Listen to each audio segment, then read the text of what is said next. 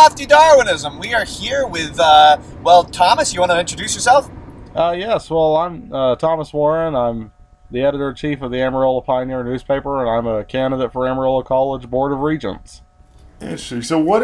So question: What is the Am- Amarillo College Board of Regents? What? Explain that first off, because like, how does that differ from other other boards for education in our town? Well, Like, what do they do? the Amarillo College Board of Regents, their main goal is basically to run the college. That means all the spending and taxing decisions come through the board, and also uh, Okay. some curriculum decisions, things like that. It's mainly just basic functions of the college. Um, Okay. and uh, you know, I think uh, I'm sure we all know of uh, Nat Carlisle. I'm sure Darwin does. Uh, Who's that? I've never. I no. What? What? Who is this you speak? well, she, she uh, is on the board of regents now as well, so maybe I'll be able to work with her this year. Yeah, so explain to me what it is that compelled you, first of all, to get interested in the Board of Regents, um, and just your the broader perspective, what it is that you're looking to bring in.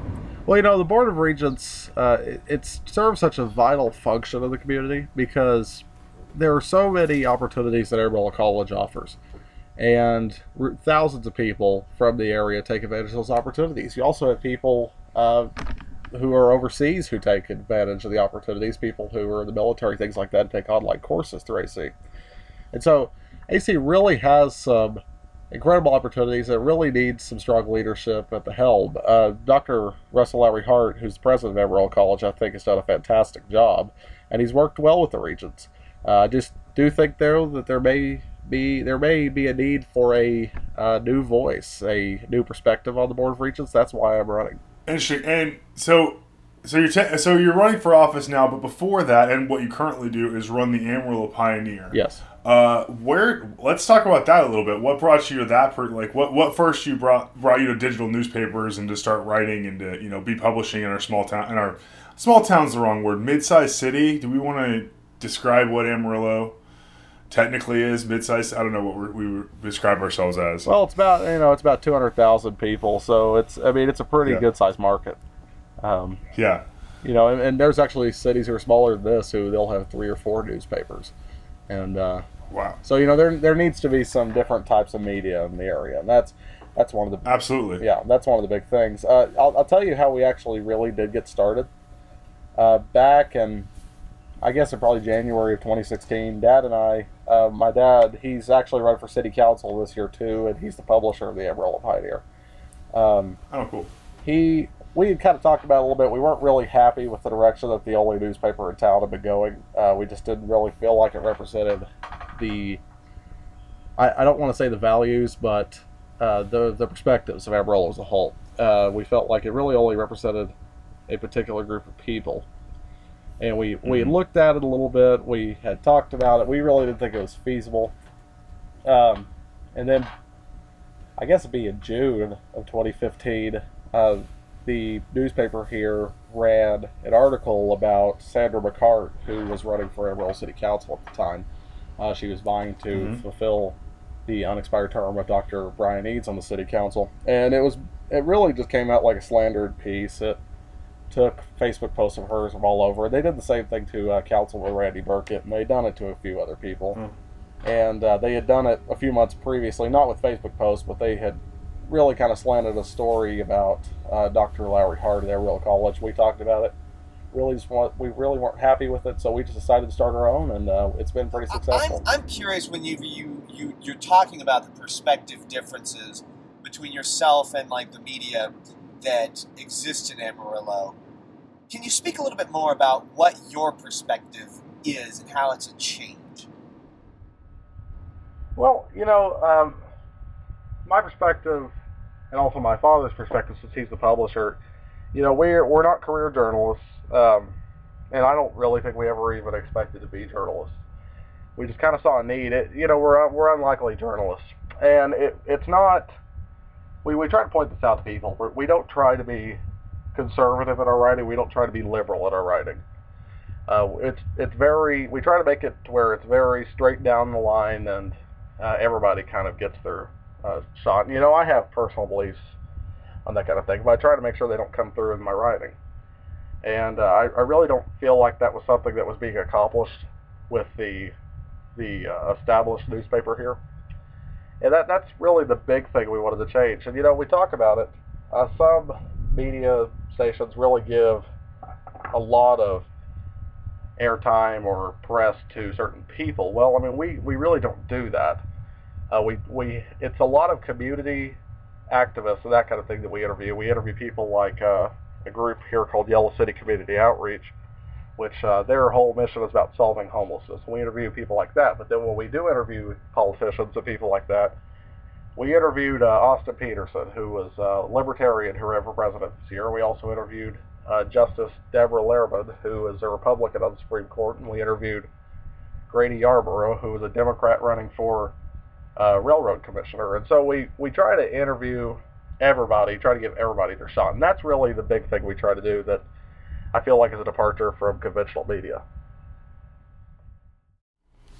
Uh, and so, in, in a small town like Amarillo, I mean, a mid-sized city like Amarillo, how do you start getting traction? I mean, I see you've got, uh, you know, over fifteen hundred Facebook likes, which is actually a decent amount for Facebook. Uh, you know, for for a town our size. I mean, I get the traffic on my news feed, um, and you know, you've you've got some traction. You know, how what's that like in a small town to to balance having a perspective? Do you have advertisers or do you have subscribers? Talk a little bit about that. Well, we do have some advertisers. And the advertisers are really the lifeblood of it. That they're the ones who uh, they're able to keep the lights on and that kind of thing, uh, because subscribers pay nothing. You can read it for free online, and uh, you know that's another departure from uh, traditional media. As we, I mean, we're free. You know, it's it's uh, it's it's all about the people in our in our uh, perspective. And you know, with with gaining traction, I really didn't find it all that hard to do, and I don't think either of us have really found it all that hard to do when we're trying to uh, run this newspaper because uh, people have been really actually embracing of a news news source. Um, immediately after starting, I got a call from uh, Terry Harmon at the Randall County Republican Party here, and he was uh, very excited about it. He invited us to come and speak to them, and so we went and spoke to them. And then right after that, we uh, heard from uh, Dan Ferguson, who's now president of the uh, Yellow City Community Outreach, and he wanted us to come speak to him, and so we did that. We've we've really had a a really large embrace by the community, and um, you know there are some people who haven't embraced us as much. I'm sure you you could probably expect that because you know some people don't really appreciate a change to the status quo. Uh, but you know it's a it's a change that had to happen, and uh, the community has been very supportive of it. How did the name Pioneer originate? Uh, there was a newspaper here in the area uh, near the about the foundings of the settlements here uh, called Tascosa Pioneer, and um, I think that's kind of been some inspiration for some different publications here. Um, I'm not I'm not aware of if Tascosa High School has a newspaper. Um, we did when I, I was there but I don't remember what it's called. Yeah, that's that's the thing. I'm not sure what their title is, so I'm not, I can't say that we take we're the only pioneer here in town. It's called uh, the Rebel Rouser. That's what it's called. It's, no, it's not called the Rebel Rouser. Uh, but we are we're the Amarillo Pioneer, and we're just paying homage to uh, the history of the area. So, what's your most controversial story you've you've had to publish? What's what's gotten the most pushback? I mean, you're you're diving into news and yeah, people who you live around. Uh, it's actually a recent story we ran, and I'll kind of fill you in on this as best as I can. Um, okay. KAMR Channel Four here in town, they ran a, or they were planning on running a story. Uh, Kelly James, the investigative reporter at KAMR, he's did a story about a uh, potential conflict of interest that a city council member had, uh, Councilman Randy Burkett, and I'm sure you've heard his name. Uh, some people love him, some people hate him. Mm-hmm. Uh, but you know, Mr. Burkett's had a good working relationship with us, and we've interviewed him for several things. And so uh, we heard they were doing this, and they've been running promos for that kind of thing. We actually reached out to Mr. Burkett, and we said, uh, do you know, do you want to respond? And he sent us a statement. He sent us a letter from the city attorney that uh, he said showed that he was cleared of the conflict of interest. And so we went ahead and we put that in our paper. We gave um, Mr. Kelly James a chance to respond to the story, and uh, he didn't call us back. So we we went ahead, we ran it like that. That night, I got a call from uh, Bianca Montez with the Amarillo Globe News. She was said that she talked to KMR and they were saying they didn't get a chance to respond to it. Um, Kelly James, I've heard that he's not really happy with us for running that story, and uh, we've received some controversy over that. We actually made the front page of the other newspaper here in town for running. Oh, nice. That's And then, beautiful. uh, yeah, That's then beautiful. we were the topic of a discussion on a uh, drive time radio show here in town, and so you know it's uh, that made us some news, but that was also quite controversial. We had a the people were on our side said we ran the story correctly. Other people weren't happy that we didn't get a quote from Kelly James, and we've actually given him more chances to, than just that first time to respond to it. But you know, um, he hasn't responded back to us yet, so there's not much we can do about that. So there was no. It wasn't just that he was lazy, and didn't return the call that day, and you had to run the story because you know time. He just honestly isn't responding to a story that you think is at least, if not false, highly at least refuted, at least somewhat being refuted. Well, you know, uh, Mr. Burke gave us a letter from the former city attorney Marcus Norris that basically said he was clear to do business with the Convention of Visitors Council, and that's where the whole that's where the whole uh, Okay. Problem came from. And so that letter's there. It, you know, I, in my perspective, it seems like it's a clearing, but you know, Mr. Uh, James had a chance to respond to it. He's went out and did some investigation on it. He didn't. So But I mean, so who's it's the it's ultimately whose responsibility to enforce that? The city. I mean, uh, in a situation like that, the city attorney, I guess, right? I mean, Uh, I don't know if it's or it would maybe be not the city attorney, attorney. but yeah. So if he's cleared by that person, like, I mean, I don't know what else you're gonna do. Well, you know, the city attorney's hired to make sure that uh, the council members and the city don't fall into legal issues. They don't fall into Yeah. legal limbo. And so when Yeah. the city attorney says it's okay, I mean, that's kind of the authority with the city.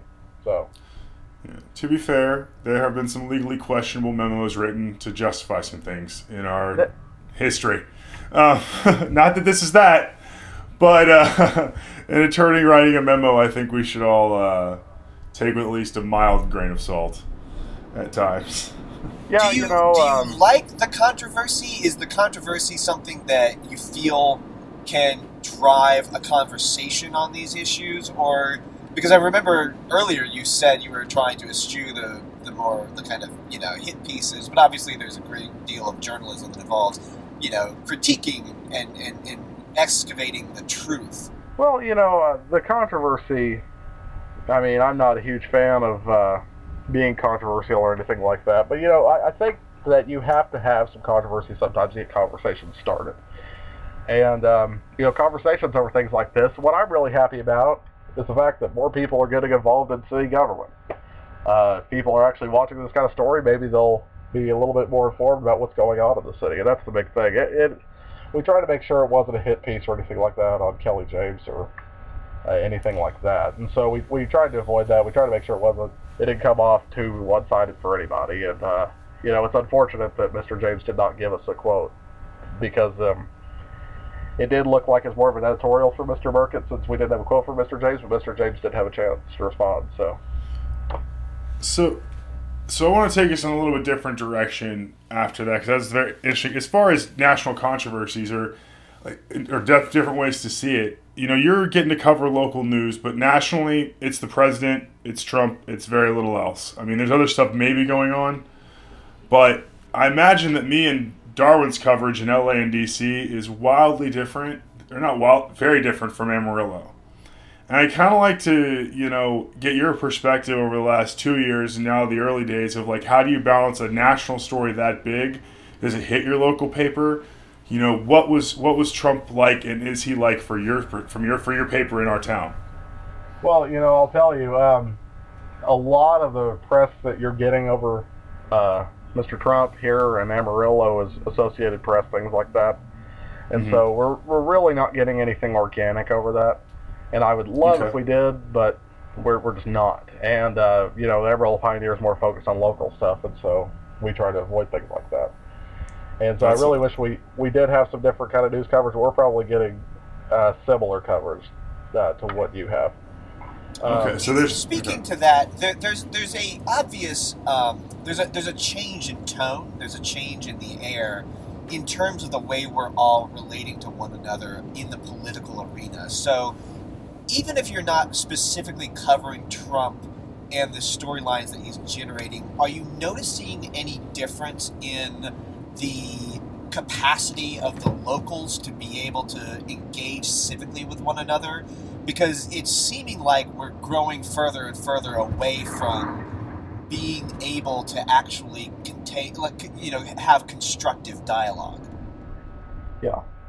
Well, you know, um, here in Amarillo, I'll tell you, uh, this is a this is a Trump town. This is where uh, Trump won a large percentage of vote. Uh, shocking. He won. He won a lot of votes in Amarillo. Well, I I'm, I'm from. it was- Ob- I, I'm from. I mean, look, I, there were a lot of Obama supporters for our town, but 30 percent is not 50. So. Uh, Yeah, you know, it was 70, 80 percent for uh, Yeah, Trump, for and Trump. so I mean, you read that whatever way you want to. Uh, no, yeah, it's in his town. yeah. So the thing is, is um, you know, I'll, I'll you this: I really don't think it's had that much effect on Amarillo as much as other places. We haven't we we didn't have any kind of riots or anything like that after uh, Mr. Trump was after uh, he was called the winner. Uh, there was some disappointment and that kind of thing through certain circles. Um, and you know, it's it's that kind of thing. We did cover that a little bit. There was a um, a women's march here. Yeah, I was going to ask you about that. My stepmom went to that. Uh, went to the the one in Amarillo. How was that? Yeah, you know, I, I didn't actually get to go cover it or anything like that. Um, I, I did get a press release, that kind of thing. We put that out in the paper because I was chasing some other story that day. Um, the thing is, I mean, that happened. There were a lot of people out there for it. There was it was decent representation, but I mean, at the same time, you know, I, I think that the political dialogue in Amarillo has been pretty civil when it comes to national things because we have you can have the women's march and things like that, and it doesn't get too problematic or anything like that. But then you also have the Republicans on this side who are doing the uh, the Republican Leadership Initiative meetings, where they're going to meet once a month at a barbecue restaurant. They're going to sit there. And they're going to hear from speakers, and so I think the political dialogue is civil uh, as far as when it comes to national. I was, I was talking about this with, with someone else the other day. It really seems like it's more divisive whenever you talk about local politics than when you talk about national politics in Amarillo. Okay. What's the most divisive? That that's probably good. Like a focus inward and not on the country. I mean, other than I'm sure there might be some defense contracts coming the Panhandle's way at some point. Like, what's the most divisive thing in Amarillo? Uh, can you repeat the question? Sorry. What's the most divisive thing in Amarillo? What's the most divisive topic? Like, if Uh, you just had to be like, "St- yeah, Well- what, what gets people's hackles up? Let me ask you, when was the uh, when was the last time that you you actually lived in Amarillo? Um, I moved in 2009, and I'm coming back in, in sometime in the summer or fall. So Early. did you so- hear did you hear anything about the MPEV when you lived here? The impact. Uh, n- imp, say that again. The M what? Impact. Guess the not. MPEV.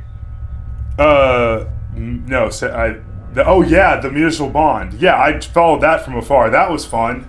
You guys Yeah. got the national news. It was a circus. Yeah, I'll, Uh, okay, I'll tell. I'll kind of go into this a little bit if you if you want me to.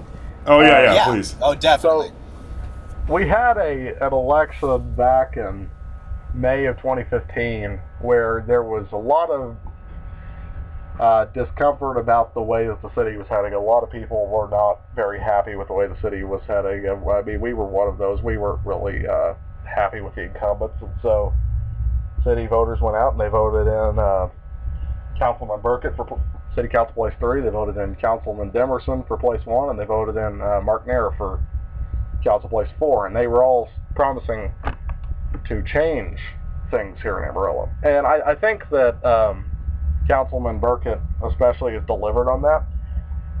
But one of the things they brought was they wanted a a full citywide election over what they were calling the multi-purpose event venue, which was basically a downtown baseball stadium.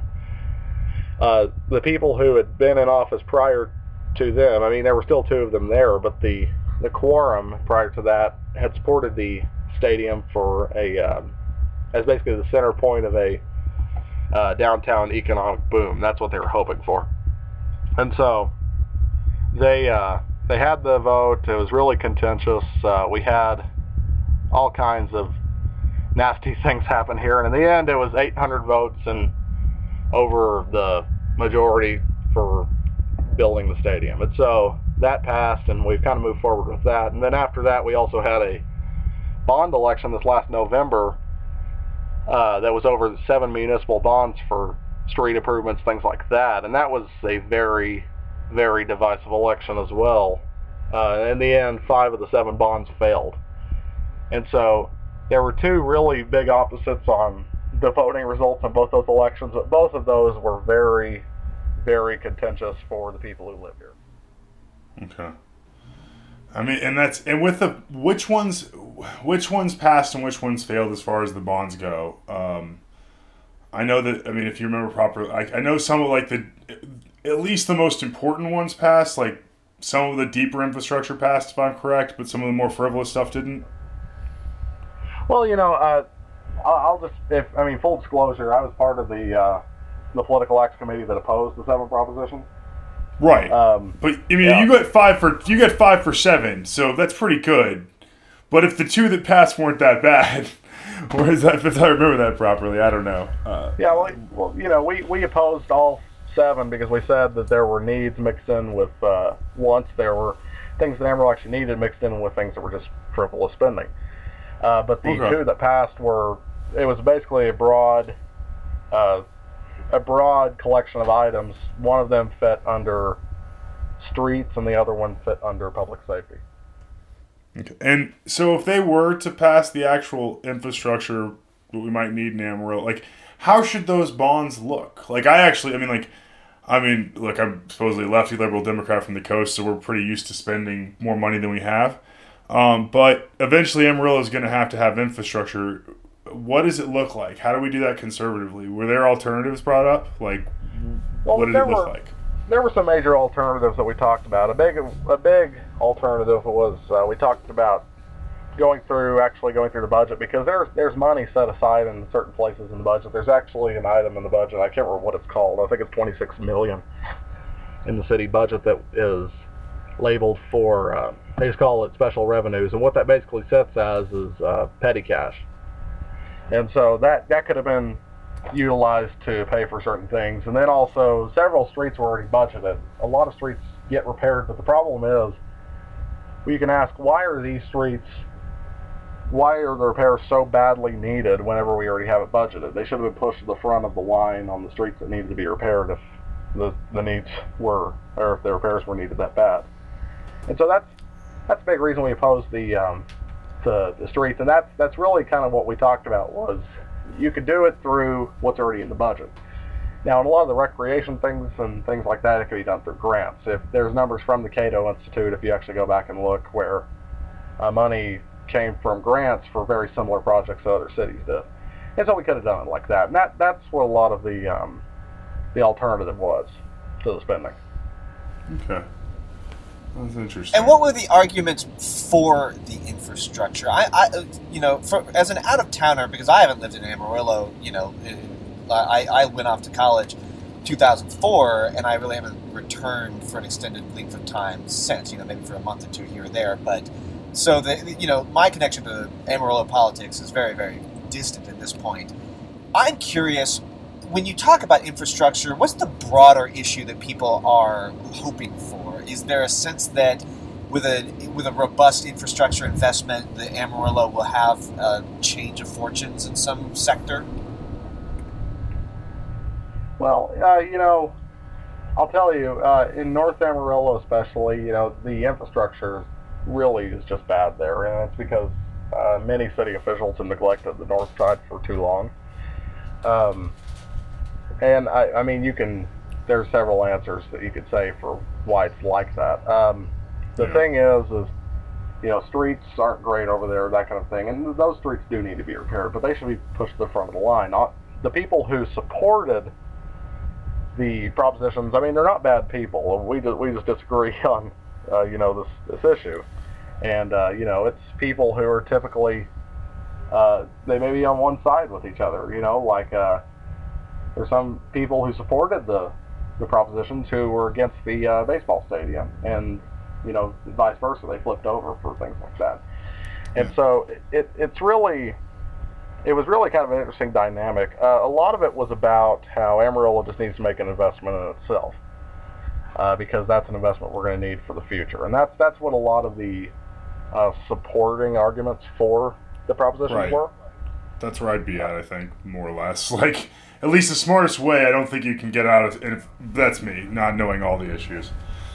Thinking Yeah, you know, that, that's that's really what the argument was, and I mean, you know, it's it was up to the voters ultimately, and I think both campaigns did a uh, did a really good job of articulating their points, and uh, I think both both groups had good spokespeople. I mean, they um, they both did what they were supposed to do, and in the end, the voters chose. Yeah, and that's that's and that's actually a thing I think that's probably to take from it is that like the election happened, and that it's going to stand. Like it, you know, two of five are going through, the other five aren't, and like we're still a city, right? Like, Yeah. and with the MPEV, it sounds like a little microcosm of the national election. Uh, only arguably reverse sides of when. I mean, I don't know. However you want to frame who was on either side of that one. But yeah, I Uh, have a yeah. like you know something that pops up. You know, the national dialogue about virtually anything that we argue about is way like it's, it's taking place against the fact I think that almost all of us are living in news bubbles where we're we have our Facebook feeds and we unfollow or unfriend people who we disagree with and, and so we're really only listening to arguments that validate our own do you feel that there's a similar set of bubbles in local politics where do you have friends or people that you know and respect that disagree with you on this issue that you engage with in a constructive way or do you or, or- and not just you but in general do you feel like people kind of section themselves off along these issues as well Oh, you know, definitely. Uh,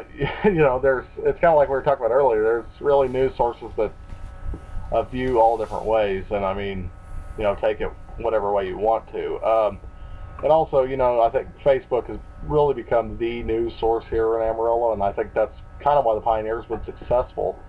Uh, but you know, a lot of people they watch Facebook for their news, and so they, they get whatever perspective they're going to see on there. And uh, you know, there's Facebook groups here that are made really just exclusively for local politics. And what you see in in those groups, or you see um, arguments and that kind of thing between people of both sides.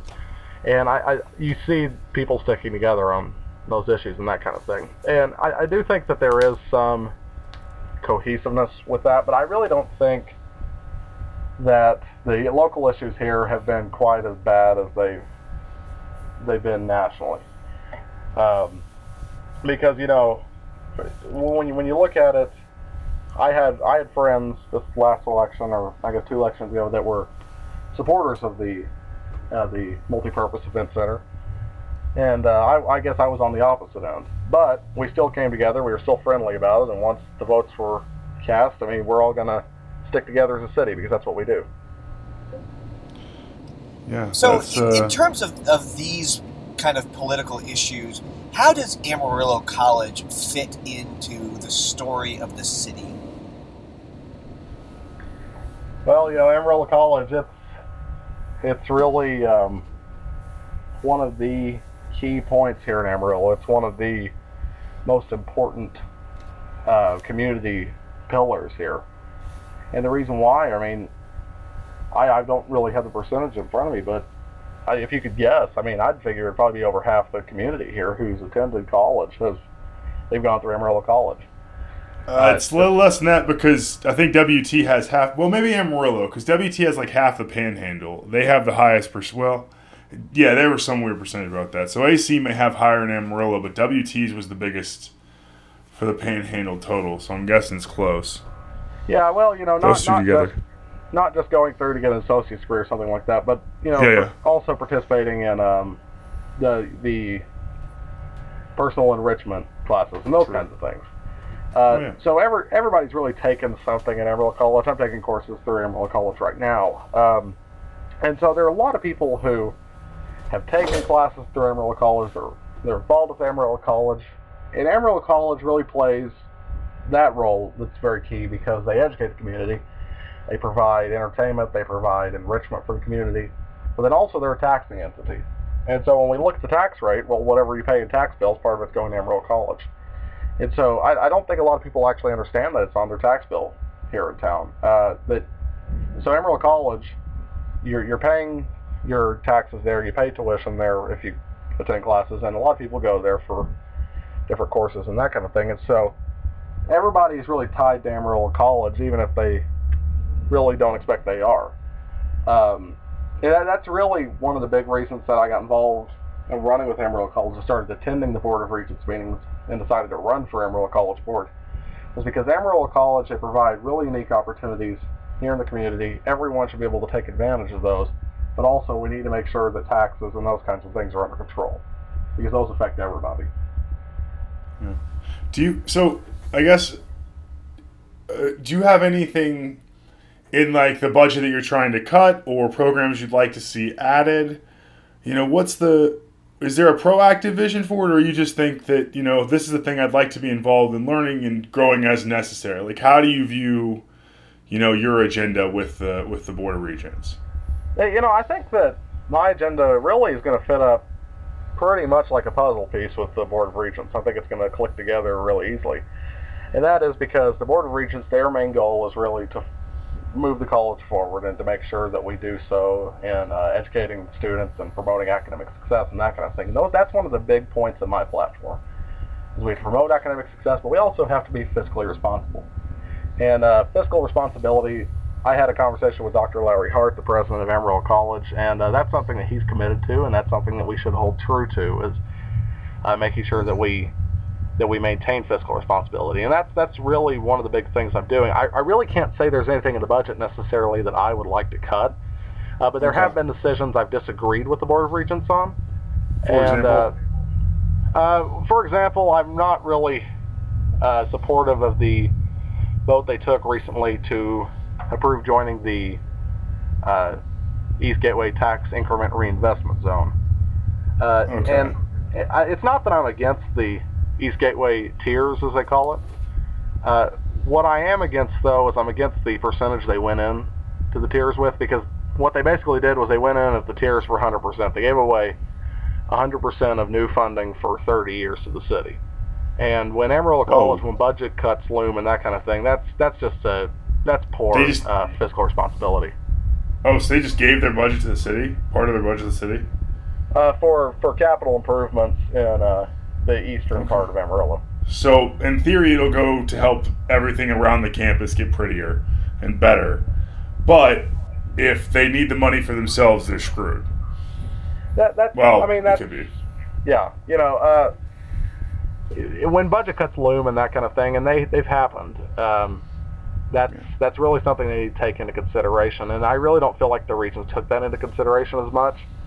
Mm-hmm. Uh, and also the fact it was a 9-0 vote and so oh. th- there was there was no dissent to that. There really weren't any questions, and so uh, I'm just not really happy with that decision. That's really one of the big ones that spurred me into running. And it's not that I don't think that the uh, college should be involved with um, helping support the community and being involved with capital improvements. That's not my problem. What my problem is are that the college should not have gone in at 100%. I would have been happy right. if the college had gone in the lower percentage. That's that seems reasonable. Not really understanding all the percentages, but that's a seems like a reasonable reason for someone to get involved into yeah, college. I, that's I, awesome. I, I, I acknowledge you for being involved in local politics. Period. I mean, we all, I don't know if you Matt told you or you listened to it, but we just had an episode about why our generation, you know, doesn't care about local politics anymore, and I think that that's something that is to your credit when you talk about percentages of whether or you know like, like when you when you when you drive into the details here it, it brings the decision making closer to the closer to home. And my question is what would you say to someone who doesn't know like myself for instance but even if i lived in amarillo and didn't know any of these issues you know how do i start going about caring about these issues? Well, you know that's that's really an incredible question. I'll tell you. Um, my first public meeting I ever attended, I attended it when I was 10 years old. My dad took me to a city council meeting when Debra McCartt was still mayor, and uh, we sat in the back and watched it. I, I didn't know what was going on. you know, I mean, you got a 10 year old kid in there. He's more interested in other things. Um, Yeah. but I mean, I watched the meeting and really didn't think much about it and all that kind of thing. And I had heard some people talk about local politics, but you know, at that time, what were you hearing about? You're hearing about, uh, oh, you know, Obama, and later you hear about Romney, and so it takes a it takes a focus off local politics. Well, why should I care about local politics? That kind of thing. When I really got back into local politics, when I really got involved, um, I guess it was about two or three years ago. It was really because I just kind of watched the way the community is going, and I thought, you know, that's this isn't right. Um, I don't agree with these decisions. I don't agree with the way the city's headed, and so I need to get involved. If I want to make a change, I have to get involved because really local politics affects you just as much, if not more, than national politics do. And uh, they they overlap right into county politics and into state politics, and so all of that is intertwined into each other. And so everyone should really have a an interest in what's going on in your community because what's going on in your community that could be the next thing that's happening nationwide. So you need to be on watch and you need to make sure that uh, you just have an idea, even if you're not completely involved with it. You need to have an idea of what's going on in your community so you can make uh, you can make rational decisions about what you think the direction of your city, your county, things like that should be. That's awesome. I have one last question, and then I have to hop off. But Thank you. Uh, you know, given that you are interested in local politics and that you are also driving a media publication, how do we build trust across political lines in the media? Because that's one of the most pressing issues right now that we are all sourcing our media from places that confirm rather than challenge. You seem like you're actually driving into these issues, really trying to be balanced. How do we build trust? Well, uh, I mean, just trust with media in general on issues. Uh, you know, it's hmm, it, it's really a tough question to think about because you have people who they, they go to the media and they really they really just digest what the media is handing them, and they really don't think about it. And, people really need to get involved in thinking about well, you know, what's what am I actually hearing? Because I think people are actually hearing those kinds of things and thinking the issues through, thinking the stories through, they they'd make decisions uh, about what the the directions of their their governments or uh, what's going on with the community, that kind of thing. And I think people really need to be able to challenge that. What's that mean? Well, if you think the reporter's wrong or that kind of thing, go do your own research on it. Uh, and that's that's kind of what I tell people about my articles. I mean, don't don't take me for my word at anything. Uh, that that was that was the discussion we had recently uh, we had a restaurant here in town that closed uh, just unexpectedly. It closed unexpectedly, and um, it happened right after a, a health inspection report. There was a there was a failing health inspection report, and so we we talked about it, and it we didn't know if the restaurant closed because of that. Well, I said in the article, I said, well, it followed the health inspection report. Well, some people challenged me over that because they said, you're trying to say that it closed because of the health inspection report. I said, I I'm not saying that it closed because of the failing health report. What I'm saying is, is the report happened. And um, in the end, the report did happen. I don't think that's the reason it closed. I think it was a change in management or something like that. Uh, but I, I'm just happy that people were willing to challenge me on that because that just shows that people are digesting what you're handing them and they're they're thinking about it. Uh, they're saying, well, you know, well, maybe they're wrong on this. Well, if they're wrong, let's let's talk about it. That's the dialogue that needs to happen between uh, media and uh, the viewers. Yeah. Well, that's awesome. Thank you, Thomas. I appreciate it. We're glad to have you on Lofty Darwinism and I hope we get to have you again. Thank you, Well, Thomas. thank you very much for for having me. Uh, well, we will do. Uh, next time. Appreciate it. Lofty Darwinism. Lofty Darwinism, everyone.